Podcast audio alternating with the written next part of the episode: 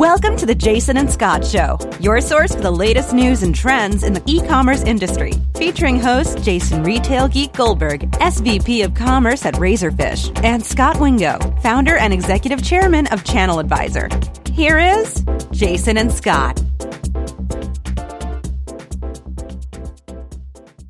Welcome to the Jason and Scot Show. This is episode 14, being recorded on Friday, February 19th, 2016.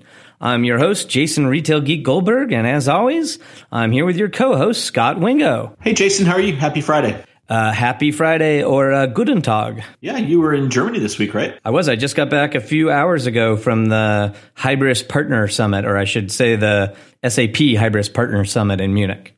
You feel good to kind of finally take the lederhosen off and relax? Wha- who says I've taken the lederhosen off? Okay, good. You're you're wearing it for the show. Now you've totally ruined the rest of the show with that mental image for our audience. Yes, as if there were positive mental images before that. Gee, get a your fill of uh, pretzels and, and beer. I did. I feel like that's a, a an SAP thing all over the world. Is they like to serve Bavarian food to remind you of where they're from, and so when you're in Bavaria, that it's it's pretty abundant. Ah, good. Well, while you were out enjoying the, was it snowy there? I imagine it was pretty cold. It was not. It was um, warmer than Chicago. It was Ah. probably like 30s or 40s Fahrenheit. Well, while you were enjoying trotting around in your lederhosen, we had a lot in the world of e-commerce that we should talk about. Exactly. The first thing that you probably missed, I, I don't know if you were able to check out uh, some of the news, but uh, Walmart announced their earnings, and this is after they'd kind of lowered their forecast going into earnings with a bit of a pre-announcement when they did their same-store sales. Um, and I think the the surprising thing with this one was that they lowered their outlook even further. So when they last lowered it, which I think was in January, like that first week of January, they said, "Hey." Uh, you know, we're going to lower outlook and we'll be kind of, we were expecting 6% growth and now we're looking at 3%. Then in this lowering of their outlook, they kind of said, we were wrong. We're essentially going to be flat. Uh, and then that counts the store closures and some currency headwinds that they're having. So, so all in, they're saying they'll be flat. Um, now, uh, stores is is a big part of that, and I think you know it's up 0.6 percent or something is what they're predicting when you take out the currency and the store closures, and those two things are enough to kind of annihilate that 0.6 percent. Um, the bright spot in the earnings was the e-commerce growth, which um, they kind of it was a little confusing because I saw two numbers. I saw an eight percent number and a twelve percent number, and, and you and I went in and because of our uh, our staff on the research side, the research staff was able to determine for us what's going on there. And the eight percent number, uh, which is their e-commerce growth, is GMV, and the twelve percent is actually their sales from e-commerce. So they're they're starting to have uh, almost like a marketplace, and, and Walmart does have a marketplace uh, where they're talking about GMV and then the revenue from e-commerce. So, so um, you know, let, us stick with the eight percent number because that's probably I, I always think GMV is kind of where the actual economic impact is. So while that's good compared to stores that are going to be flat, it feels like a win. I think what's a little worrisome about it is it's quite a deceleration. So um, you had found a chart that shows uh, on Fortune them going from kind of a 30% growth rate in e-commerce down to 8%. Last quarter, the third quarter of 2015, e-commerce grew 10%. Uh, so definitely even e-commerce is slowing down. So um, some some some good news-ish, but a little concerning that Walmart still needs to do more in e-commerce. What, what did, did you get a chance to see that, and what did you think? Yeah, so I didn't get to to listen to the earnings call, but I did read the transcript, and I mean, I think you pretty well covered it. Like the stores, you know, when you net everything out, stores were basically flat. Like uh, they were marginally up, which gave them a story they liked because the the stores have been up every quarter for like seven consecutive quarters. So they they made it up again, but it was up by 0.6 percent, and traffic was nominally up in the stores, which you know at least traffic isn't down, which is a trend we're seeing in a bunch of other retailers. So those those were kind of not terrific news. And then on the e-commerce growth, they just they have this they've consistently been decelerating, and so you know what's scary is that you know man in 2013 they started making these big investments in e-commerce and they, they really hadn't meaningfully invested and they're way behind Amazon and their their sales were anemic so you could have really fast growth frankly, pretty easily. So they were, you know, posting these 30, 27% growths every quarter. And now, you know, fast forward a couple years, they've been investing billions of dollars a year into the e-commerce business and they're not sustaining those kind of growth rates. Like all that easy growth is behind them. It's shrinking down to 8%. And now, you know, they're barely growing, depending on how you count, they're barely growing faster than e-commerce overall. They're certainly losing ground to Amazon, which if you consider the size of the e-commerce business at Amazon and Walmart, it should be much easier for Walmart to grow than it should be for Amazon to grow. So, so that is super alarming that they've made all these investments, um, and it feels like, like you know, things are just uh, slowing down to a to an equilibrium for them on e-commerce. Yeah, and to put that uh, eight percent in perspective for folks, we we generally talk about I like the ComScore growth number of about fifteen percent, so it's about half that rate. Amazon's fourth quarter was uh, all in was about twenty six percent constant currency. If you take books out, then it was 30, 31%, which is the EGM. And then if you look at the third party marketplace, the marketplace grew at about 40%. So, so Amazon is just gobbling up share. What, what do you think Walmart should do? Uh, you know, so so let's kind of you know pretend you're the CEO of Walmart. You get a bit of a sideways kind of a, a move in your career. Uh, you're CEO of Walmart. Uh, what do you do? How do you how do you stop this? Well, Neil Ashe and Fernando, I'm glad you asked. Um, uh, no, I mean, so they do have some smart guys running the ship, and to be honest, they they sort of tipped their hand what they thought they would do, and it seems like a reasonable approach. Um, before I jump into it, I did want to sort of mention one thing that that listeners should bear in mind about Walmart is their e-commerce business is pretty international at this point. So North America is for sure their largest market, but they are getting meaningful revenue from China and from Brazil, and I I think probably the UK as well. So so some of these numbers we're we're slightly comparing apples to oranges with North American growth versus versus international growth, and I think Walmart mentioned that that they were particularly taking it in the shorts on e-commerce and some of those international markets for whatever that's worth. But I think the story is still the trend is still the same in North America for sure. And so one of the things that they talked about is a real focus on increasing the assortment uh, particularly in the grocery category. And that's an interesting play to me for Walmart for a couple of reasons. Uh, number one, unlike a lot of the other uh, general goods merchandising categories where they're competing head to head with Amazon and there's all this established consumer behaviors, you know, people are already buying from Amazon. Grocery e-commerce is really pretty nascent and none of the big grocery retailers, you know, they've all been basically digital laggards. I think Kroger, which is the largest grocery chain in the U.S., Kroger just launched buy online, pick up in store this quarter, and it's been phenomenally successful, which shows you there's a lot of latent demand for for digital shopping experiences in grocery. And so, well, I know Amazon has a play there as well.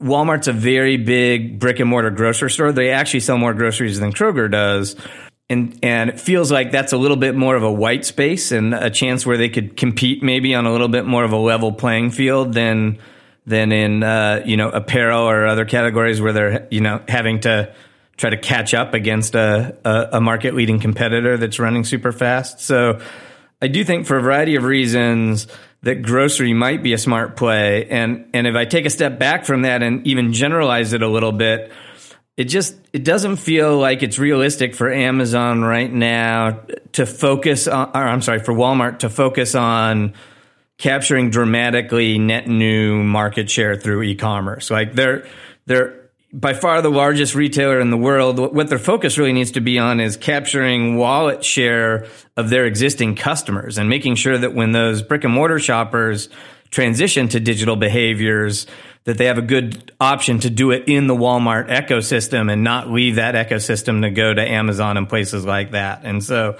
so in general, I think, I think it's too ambitious to say, oh my gosh, Walmart should be going head to head with Amazon. What they really need to do is protect the $300 billion in revenue they're getting from the brick and mortar stores by, you know, offering things that ap- appeal to their specific demographic Um, and you know, I think they're trying a lot of those things. The you know, buy online, pay in cash for the unbanked customers, the savings catcher. You know, I think if they if they do a good job of extending into grocery, like those are all good defensive tactics to sort of shore up their their existing customers. Yeah, isn't so? I'll, I'll play devil's advocate. Um, I get where you're going with grocery, but isn't that like insanely hard? So when they say that, do you do you think they're going to do like Amazon Fresh and have trucks delivering these things, or or, or is it just going to be more like in store pickup of grocery? What what do you think the vision for grocery online at, at Walmart is? Yeah, so I think there's a three tier play. There's a ton of people shopping in the store that want more product information and want pre shopping. They want to know that you have the steak that they want in stock before they go to the store uh, for the barbecue you're planning, or you know. So frankly, just having better having a better digital shelf for your brick and mortar customers would be. Mm-hmm um, an improved customer experience would which would potentially win them visits for, uh, at Walmart against Kroger and Safeway and the traditional physical um, grocery retailers they're competing against. So to me, that's tier one. That's that's the lo- the super low hanging fruit. Then you get into the the buy online, pick up in store experiences and leveraging that footprint of all those stores they have, and that that you know feels like kind of walk in the crawl walk run and then you know delivering the groceries to home is is really the run play. And, you know, given the economics of that right now, that's really not a perfect match with Walmart's demographic. So I don't think protecting their existing customer uh, that a home delivery service for grocery is necessarily like the most important play for Walmart. Like that that makes more sense for Amazon that has a more affluent customer base. Not saying Walmart shouldn't tackle it at some point because frankly there, there's nothing easy left for Walmart to do here, right? Like they, they are a huge retailer. They're enjoying tons of revenue. They make $5 billion a quarter, you know, which certainly Amazon, by the way, does not do. What, you know, there, there are no easy plays for Walmart here to keep growing. Like they're, they're going to have to tackle something that's very hard and be successful at it. And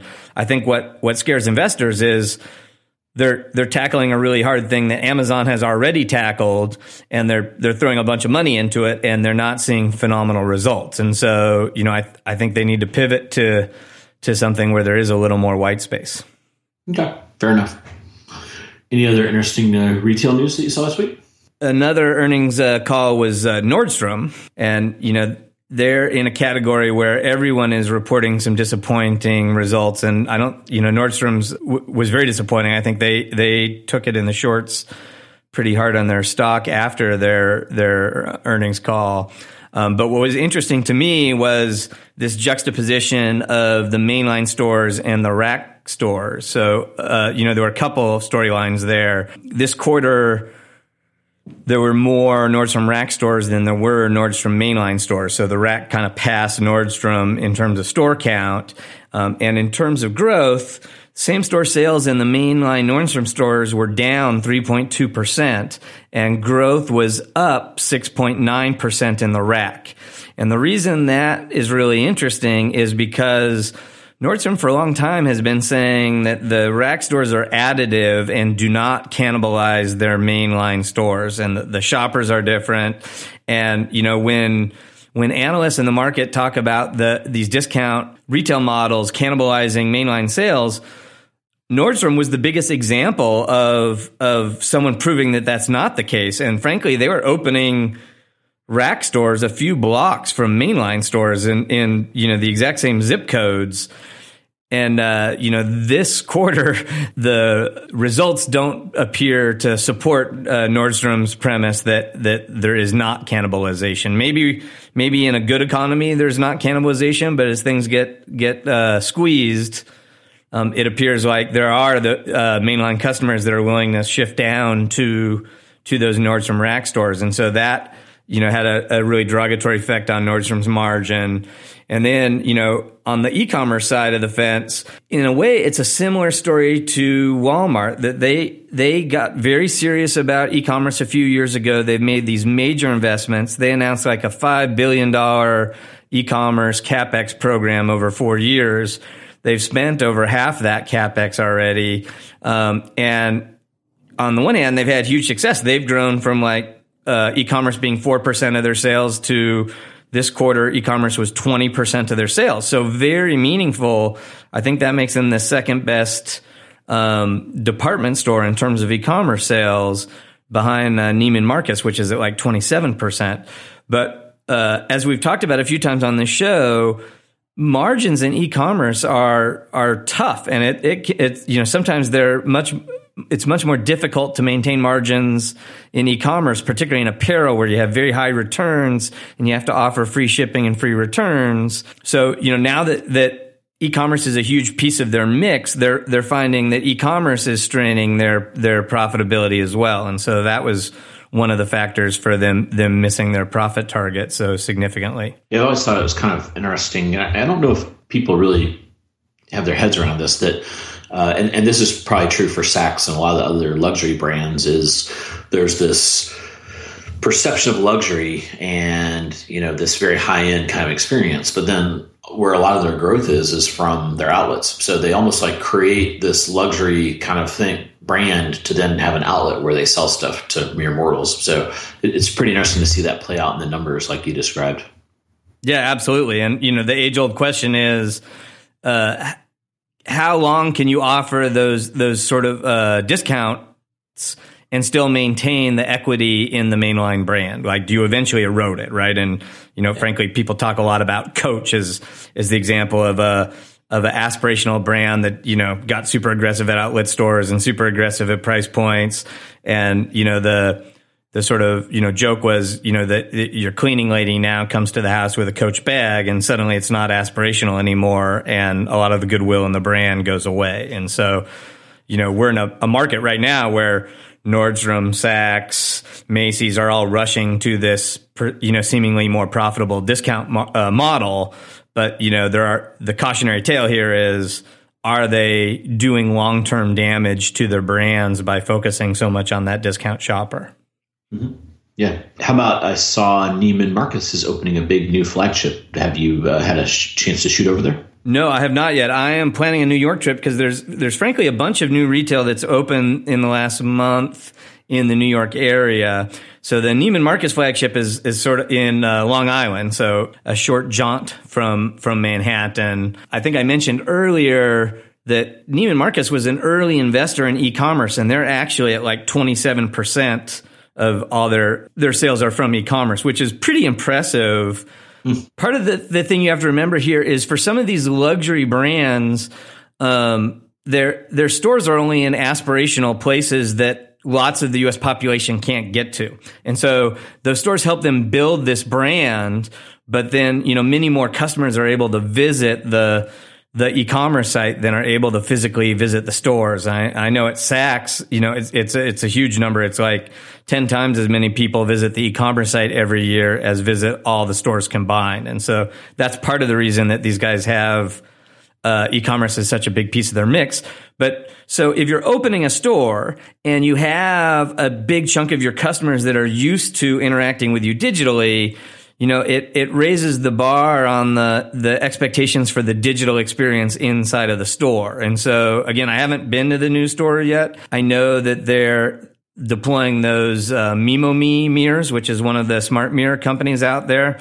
Mm-hmm. You tend to see two kinds of smart mirrors. There are mirrors that go in the dressing rooms and the, those for for reasons that might be obvious tend to not have cameras on them, but they have like a user interface so you can see what other colors something's in and ask a salesperson to bring you another size or things like that. But then you have these mirrors that are outside of the dressing room whose main feature is that they have a camera in them. And so then you can try on apparel, uh, take a photo of you in that dress, send that to your friends to get some social proof or, um, or get some validation.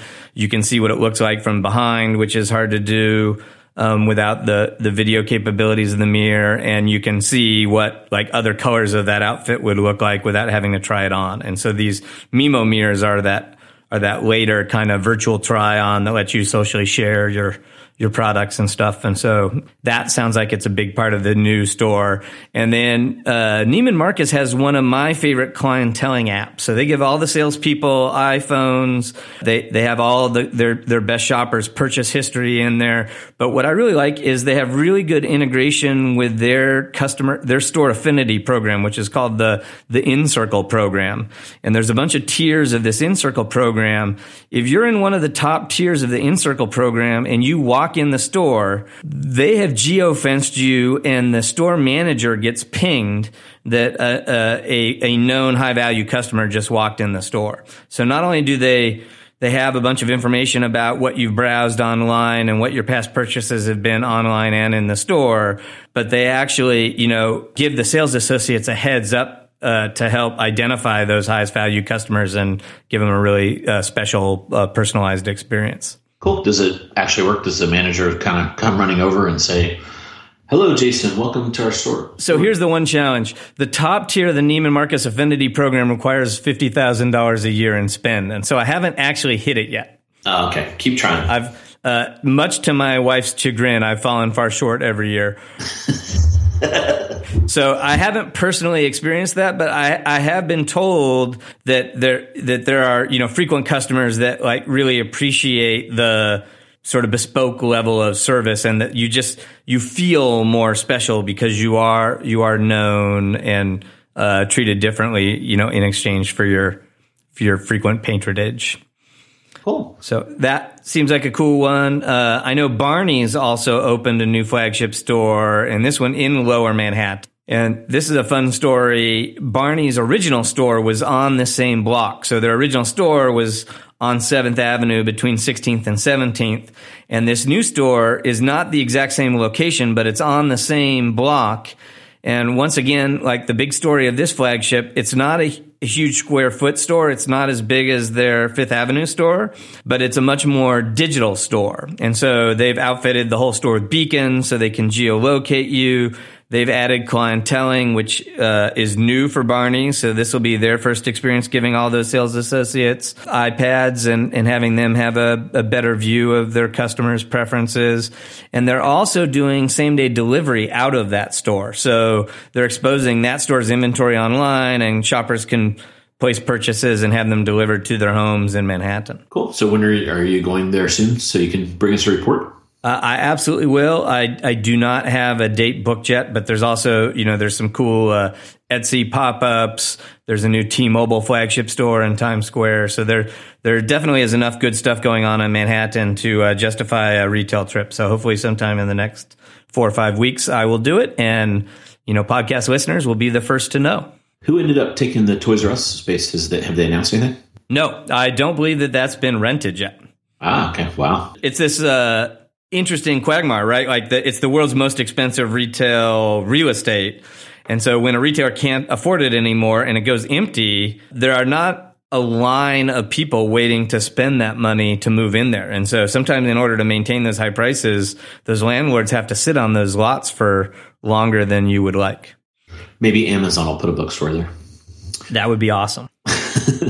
So I'm a little confused on Barney's. So they they had a store. Did, was there a period of time when that store closed and then they yeah, reopened? They moved the store from okay. this kind of like downtown location. Obviously, like all the the fashion and buzz industry moved uh, to you know Midtown and and particularly to Fifth Avenue. And so like during this kind of uh, evolution in New York, Barney's closed that that uh, Lower Manhattan store and opened uh, an iconic Fifth Avenue store and so now they're they're returning to to Lower Manhattan, which has suddenly become trendy and hip. And in fact, this store is actually only a few blocks from the, uh, my Razorfish office in New York. Ah, so you're right in the. Of course, you're right in the heart of the trendy. I mean, that's sort of what defines trendy as, and hip is where wherever they would have me sit. Yeah. One story I saw that uh, was more pure digital that was really interesting is, uh, and I'll preface this to let listeners know I'm not a huge Snapchat user, but my teenage daughter is. She spends probably uh, an ungodly amount of time on Snapchat every day, so she's she's a big user of that platform. Um, and part of what she has started to really like, so the first thing she really likes about Snapchat that's new are these lenses. So the companies they started out where Snapchat would give you these lenses, and the way it works is let's say you, Jason, are taking one of your mini selfies of the day, you can actually kind of enhance your selfies. So you could be, you could give yourself popping eyes, or uh, my favorite one is where you could be vomiting a rainbow. That's uh, that's always fun, uh, and that's called lenses. And they started out giving you some lenses, and then they had sponsorships for lenses. So companies would sponsor these things, and you could have, you know, like your eyeballs could be Starbucks logos or something like that, just as an example. Um, then they have another area where, uh, in addition to just chatting with each other, you can discover new things. So. Um, one of them, for example, was uh, they Victoria's Secret does a lot of this cool discover stuff that that uh, folks love, where you can kind of see some content that they've published out there.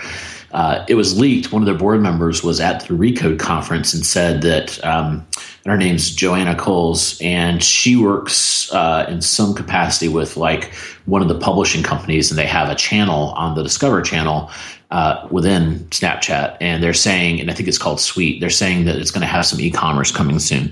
So think of it almost like a curated kind of a product-oriented video with some content where you can buy right in Snapchat. So that's that's pretty interesting. You and I have talked about um, chat commerce for a long time. I've been a long believer that Snapchat would go this way. Facebook, I think, is a little bit ahead. We're watching very closely for April when they have their F8 conference. I think we're going to have a lot of Facebook Messenger announcements around e commerce. So it's interesting to start to hear Snapchat kind of buzz and grumble a little bit about this, and, and we'll have to kind of see what that looks like.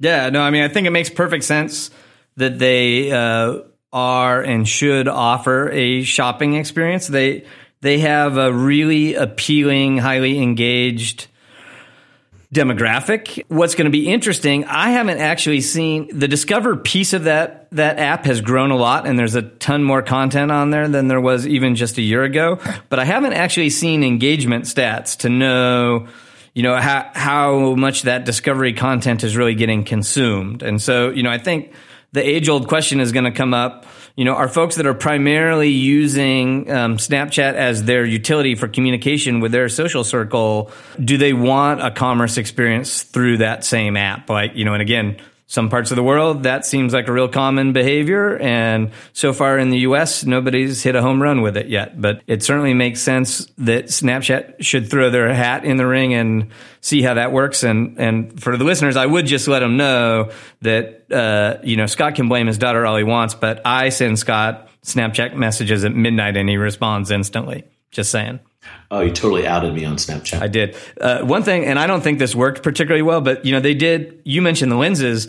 They had a, a kind of interesting promotion where they gamified the lenses, where you could o- you could only acquire certain lenses by visiting those particular brick and mortar stores. So they did like a Lilly Pulitzer promotion where you had to go to a, a store, and once you did, you were allowed to download the Lindsay Pulitzer uh, lens, and then you you know you could use that treatment, and in their case, it's you know that cool resort pastels kind of thing. Um, you could apply that treatment to any of your photos that you published on Snapchat. So it actually created an extra reason to go visit a brick and mortar store, which I thought was pretty clever. Yeah, that is pretty neat. Did you do it? Uh, I fully confess I have the Lilly Pulitzer uh, lens in my Snapchat, and I'll, I'll, be happy to send you some some uh, Pulitzerized uh, uh, photos in the near future. We should start at Jason and Scot Discover for all five of our millennial listeners. Yeah, there's a ton of female oriented shopping services on the net, and most of them will report that they have like 0.06% male audience. And it's usually a safe bet that I'm in that 0.06%. Good. I think I'm one of the first users of a little black bag, for example. Speaking of the kind of intersection of commerce and chat, uh, I saw a, a, clever new offering from Shopify this week. The the ShopKey keyboard. Did you uh, see uh, that? I did not. I saw their earnings. Uh, I did not see this new gadget. Ah. Yeah, so you know, Shopify obviously a big SaaS platform for uh, predominantly smaller e-commerce operators, doing a lot of interesting things. But so this this feature, this ShopKey thing, is they have created their own keyboard that you can install in the iOS uh, operating system for your iPhone. And custom keyboards is kind of a clever way for people to be able to put their own apps in in the iPhone. And the Shopify keyboard downloads your whole Shopify product catalog. And so what it lets you do is imagine you're a customer service rep that works for a Shopify retailer and you're talking with a customer and providing customer service. You can switch to this keyboard, see all the products you have for sale, touch those products and it adds them to the chat that you're in so that the person on the other end of the chat can then click on those products and purchase them. So it's a clever way to enable a customer service agent to provide shoppable links to products and just make it a little bit easier to provide chat commerce and, and uh, commerce via, via any of the chat services through the iPhone. So I'm not sure it'll have huge adoption. It seems like it's definitely targeted at small businesses, both because that's the majority of Shop Shopify's membership, but also I think only a small business would be using an iPhone to provide customer service. But nevertheless, uh, it definitely shows that there's interest in this category of chat commerce. Sounds kind of like a stretched use case where you kind of have to be doing, you know, a small business doing support on an iPhone. Although I do know they um, their point of sale system that's on an iPad is relatively popular for people that want to have kind of a lightweight omni-channel kind of thing. So maybe that would be a good good place to utilize it.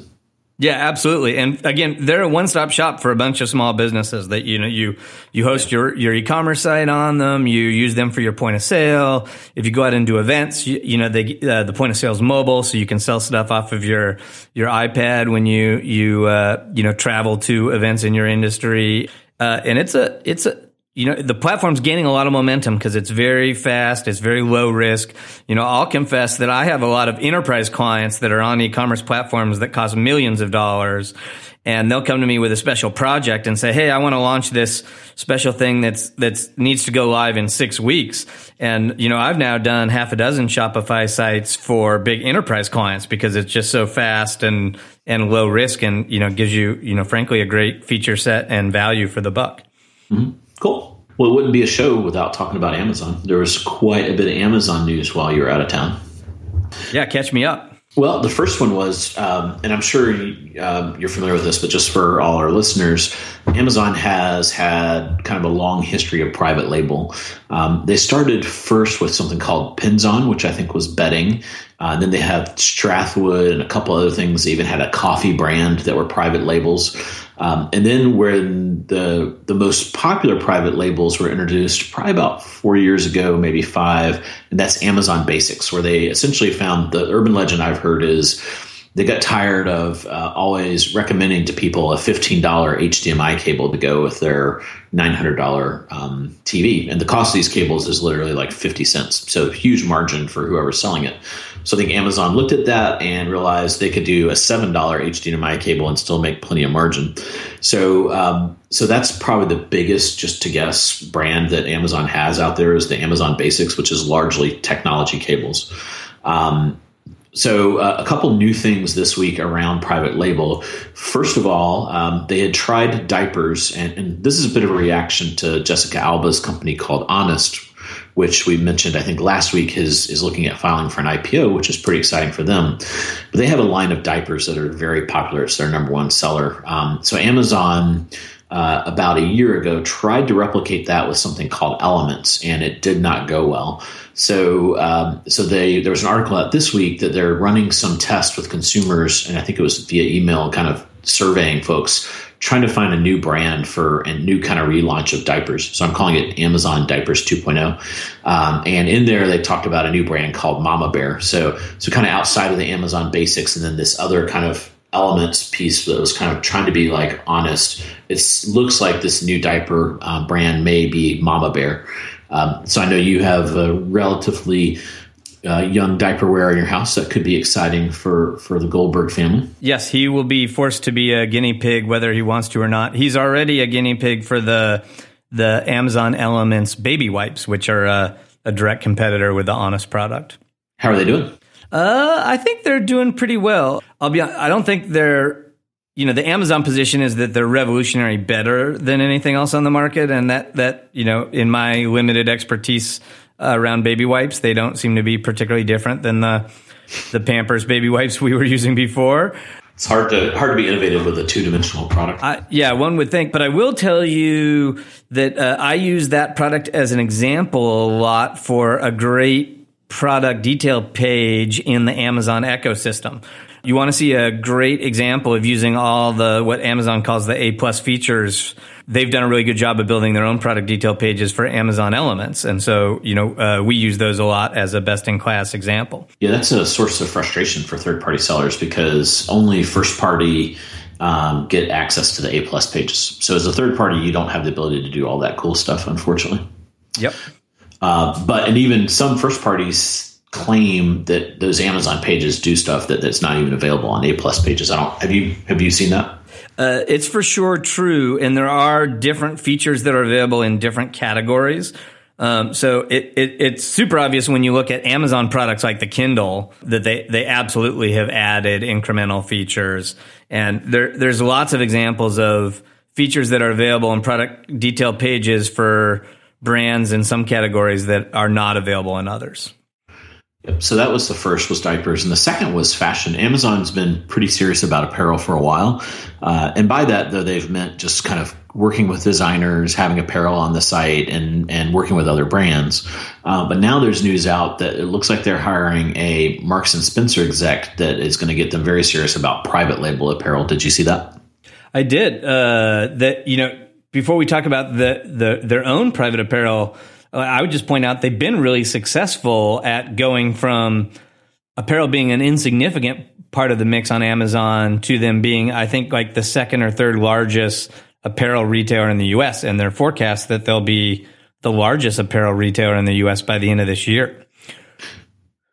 So they've yeah. been making a big investment in selling apparel overall. So it makes perfect sense that now that they built up the audience and that people uh, trust them, that they would try to improve their margins by by making their own apparel and selling it to consumers. Yeah. So do you think they'll um, think they'll get pretty serious about this? Are you envisioning a whole line of things, or do you think it'll be just like a pair of khakis and some basics or kind of thing, or what? What do you think? Where do you think they'll go? Yeah, so so competing in fast fashion is a whole different ballgame than competing in staples.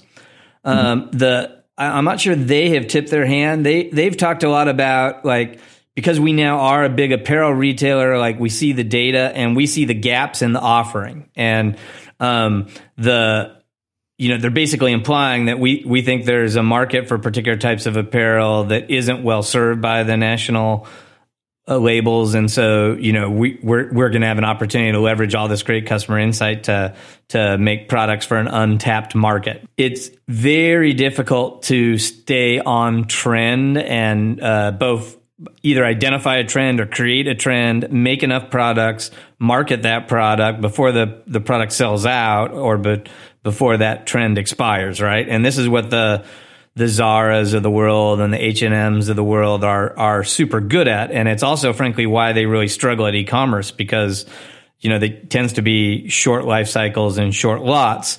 And then you look at the you know the the traditional staple apparel retailers, the Gaps, the J Crews, the Uniqlos, their product lines change a lot less frequently, and so intuitively you would think that that is where Amazon is likely to start. It's it's hard to imagine Amazon being a true tastemaker and and competing well in fast fashion, but you know they've they've tackled a bunch of tough categories before that we all bet against them and made them successful. So I'm I'm not prepared to completely write them off. Yeah, I think Staples kind of lines up with that Amazon Basics approach, where if they could take a couple, you know, khakis and you know a pair of jeans and something like that and not you know have something that's similar quality to what's available but half off it, it could be kind of disruptive. So that's my guess too that that's where they'll start.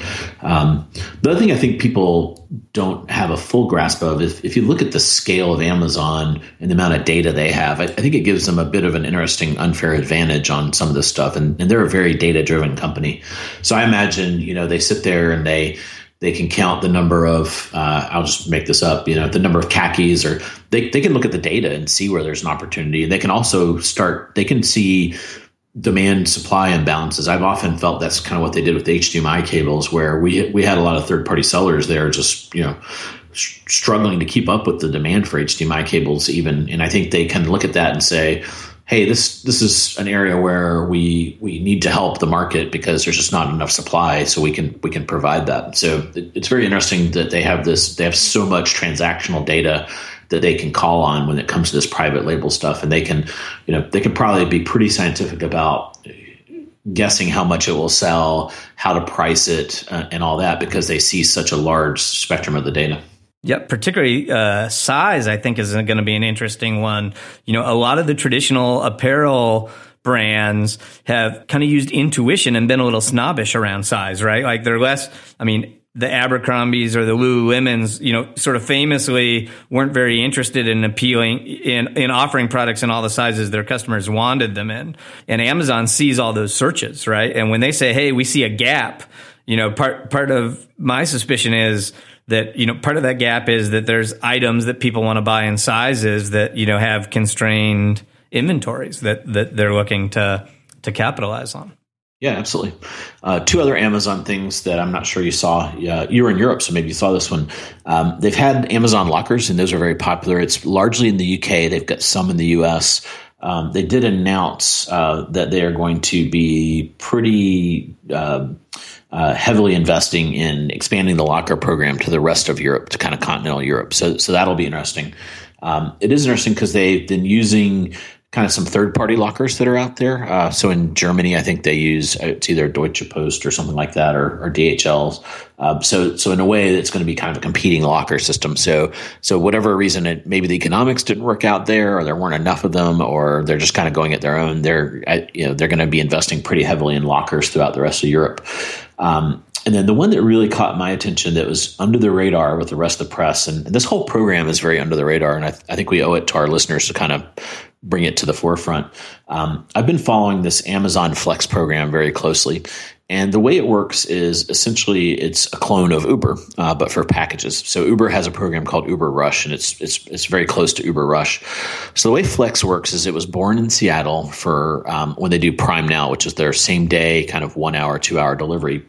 And the way it works is very Uber esque. So there's a driver app, and there's these drivers out there, and they get a notification from Amazon that says, "Hey, we have um, some parcels for delivery to this zip code.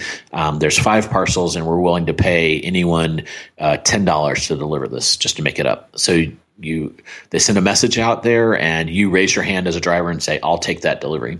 So then um, there's a consumer facing app where you can see uh, where the driver is and their delivery to you and all that good stuff. Just just very uber-esque in that regards. And then there's a third app which is the amazon coordination kind of back into this so, so then Amazon expanded it as they've expanded the Prime Now program, which is one of the fastest expansions I've ever seen. Uh, there are well over 20 markets now, including ours here in Raleigh Durham, which is always kind of a uh, we're always the last to get things, so it's interesting they're here. And all the drivers I've seen so far have been flex uh, oriented drivers.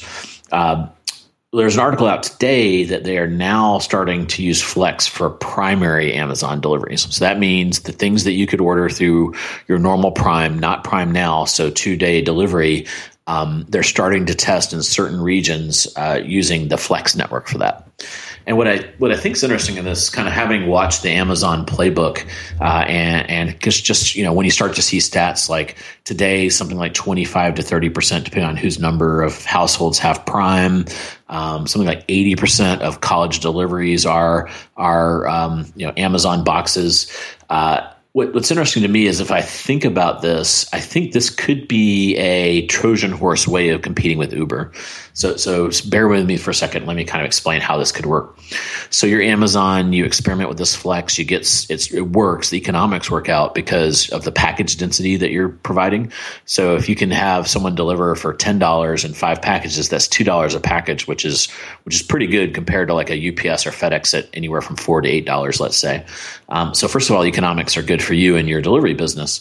But then what starts to happen is if you have enough of these flex drivers out there, why couldn't you then have an app that kind of says, you know, Amazon um, People Mover, you know, just to kind of create a random name, where you then start to say, hey, if we have enough drivers delivering packages when they're not busy, maybe they could deliver people. So maybe they move people around, and you don't have to have the margins of an Uber. You could you could almost you know pass 100 percent of that onto the drivers and subsidize your package delivery with people delivery.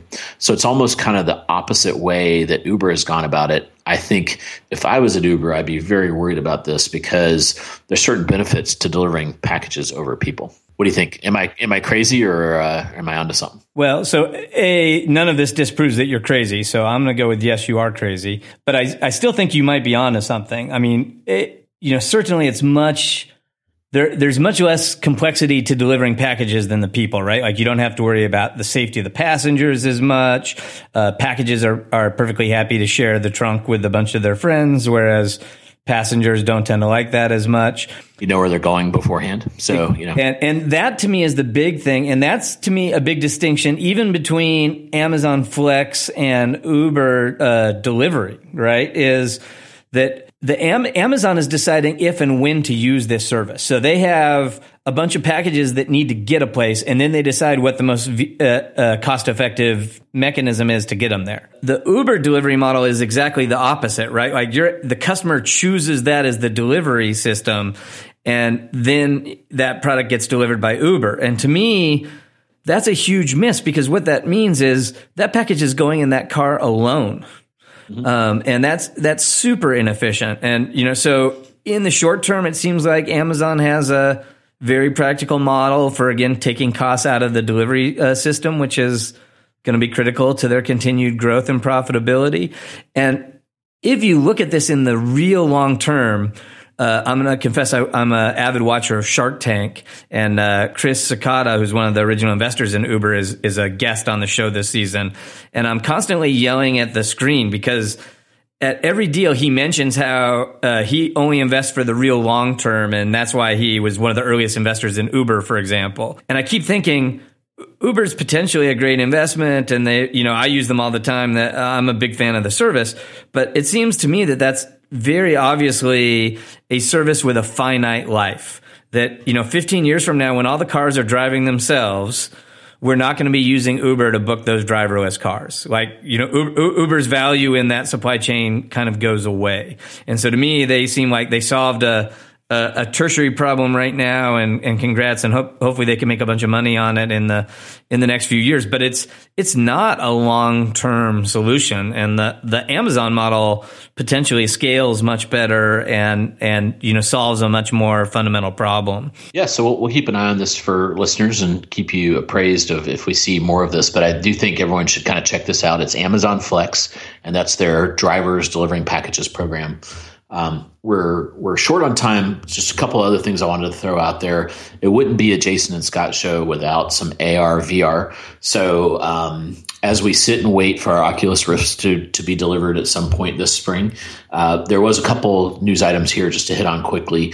Um, there's uh, the TED uh, show is going on. I think it's in Canada or something this this week uh, and this weekend. And today, uh, all the news was out that you know AR VR stole the show. So one of the things I saw um, some screenshots of the videos won't be out for a couple weeks was Microsoft was there giving kind of another Hololens demo, and every demo they give is a little bit better. In this one, they did a couple things. They did a Mars teleportation. So the person wearing the HoloLens, they took actual scans that the Mars rover had done and, and essentially teleported that person to Mars right on stage. Um, and then they did um, kind of a shared experience kind of a thing. So then they could almost like put a third, a second person in that same situation, but they were in another location somewhere else far away. So they could kind of see the other person, so the person in Canada, and let's say the other one was in, I guess, Redmond, uh, they could kind of be part of that experience. So it's kind of like Skype for 3D, if you can kind of get your head around that. So that that blew people's mind when they did that. Um, everyone thought the Mars thing was cool, and then it like just blew everyone's mind when the the second person was doing a shared experience. So you know, you and I could go to a basketball game in New York. You could be in Chicago. I could be in Raleigh. And we could be virtually sitting next to each other. It could be kind of a crazy. That's the kind of stuff that's going to happen with this technology. I'm picturing you and I having some epic uh, matches of virtual Minecraft. Yeah, yeah, absolutely. Or um, you know. Uh, doing our leader hose and dances and stuff that we do. Uh, the other one I saw that was interesting was uh, a company called Meta. Everyone calls it Meta, but you, you know to learn more about it, you have to go to metavision.com. They have a pair of AR glasses, and a lot of their use cases seem to be more businessy. So they, they have kind of conference calls where you know imagine you're doing a conference call and you can see you know uh, good 3D representations of people kind of hovering in space in front of you, kind of like Skype for a conference call in 3D. Um, so those are two interesting things. And the last one that was interesting was we mentioned it on the show. Um, there's this Xbox uh, demonstration which is called the Mall on Xbox One, and it's by this cool digital agency in the UK called Von Bismarck. Uh, I had a call with them uh, a week ago and reminded me to go check that out. Uh, it is on the Xbox One kind of app store. So I downloaded it and um, it was a really good experience. It's really cool. You can you can use the Kinect and everything to try on clothes, and uh, it's pretty neat. You can shop using your hands and flip through all the things you would expect in kind of a uh, an interactive mall like that. Uh, the thing that was surprised me though, when I went to buy something, it didn't just kind of use my Xbox points. It started to use this thing, and it was like a QR tag, but it was called a POWA or POWA tag. Um, and what was interesting about that is I saw an article that they're one of these unicorns, but uh, like a couple of the other cor- unicorns that have hit on some hard times, like the Zenefits. Uh, you know what, what's happening is this company seems to be um, going into administration. So it's one of these that had a couple million dollars of revenue, but hundreds of millions of dollars of losses. So um, I don't know much about that. It's payments, and I, I thought I would ask you about that. And had you heard anything about it and, and any other AR VR news that you saw? Yeah, so I, I, have not seen any other AR VR news this week, other than uh, I think the the deals are now out for the the um, Oculus Rift compatible PCs, so you can start shopping for your PC to make your Oculus Rift work now. Uh, PowaTag has been out there for a couple years. They're um, a little bit of a, a, Swiss Army knife of products. So they have um, a audio um, watermarking technology. So uh, a few folks have used them on television ads. So that you know, uh, somewhat similar to Shazam, and I, I would say Shazam is a much more popular version of this you you can put some some uh, audio signature in your soundtrack, and then that can cause an app to know that a particular commercial is playing. And so they, they've, uh, they've sold that technology to a couple advertisers. They do have this very old first generation mobile wallet, which is what you're seeing in the Xbox Mall demo. And, you know, frankly, probably not competitive with, with more recent uh, mobile wallets and not, not likely to survive. And then they also bought a mobile p- point of sale company. And so they, they do have a, a bunch of users out there that have this that are running a mobile POS uh, that's powered by PowaTag. And so I, th- I, think the the thought was they bought these three different businesses and they could kind of link them all together and be you know enable end to end payments. Uh, through through advertisements, through shopping, you know, on devices, on mobile phones, et cetera. And I uh, does not seem like they've they've captured great traction. I have a couple clients that have have used them in various promotions, and it's it's all just too proprietary. So, like in order to use any of those things, you have to have the the, the appropriate app installed on your phone. Whereas you know a hmm. QR code is kind of generic, and there's ten readers that can read it. The you know Shazam is installed on millions of phones. The PowaTag experiences really only work when when you successfully get someone to install your your PowaTag enabled app, and so to me that that's a limiting factor for those guys. But it sounds like like they they uh, may be hitting some economic hard times in any case. Yeah, yeah. So we'll we'll uh, keep everyone posted on how that goes too. Yeah. So uh, we should probably wrap up for tonight. But uh, uh, as soon as I get unpacked, I'm going to repack because I'm headed off to eTail West next week. So hopefully we'll we'll get a chance to talk about uh, some of the stuff from that show in next week's edition. Cool. And where are they having that this year? Yeah, well, you know, I'm obviously going for the content, so the venue doesn't really matter to me. But uh, I did notice that it's in Palm Springs, which is much warmer than it is here in Chicago. Ah, so you get a little winter vacation and enjoy some sunshine. Exactly. It's probably, uh, you know, a contributing factor to many attendees of eTail West is the the nice weather this time of the year in Palm Springs. That's pretty smart of them. Well, thanks for listening, everyone, and you have a safe trip, Jason. Thank you much, Scot. Talk to you next week. You've been listening to The Jason and Scot Show. For all the latest news and trends on e commerce and shopper marketing, subscribe to us on iTunes and please leave a review.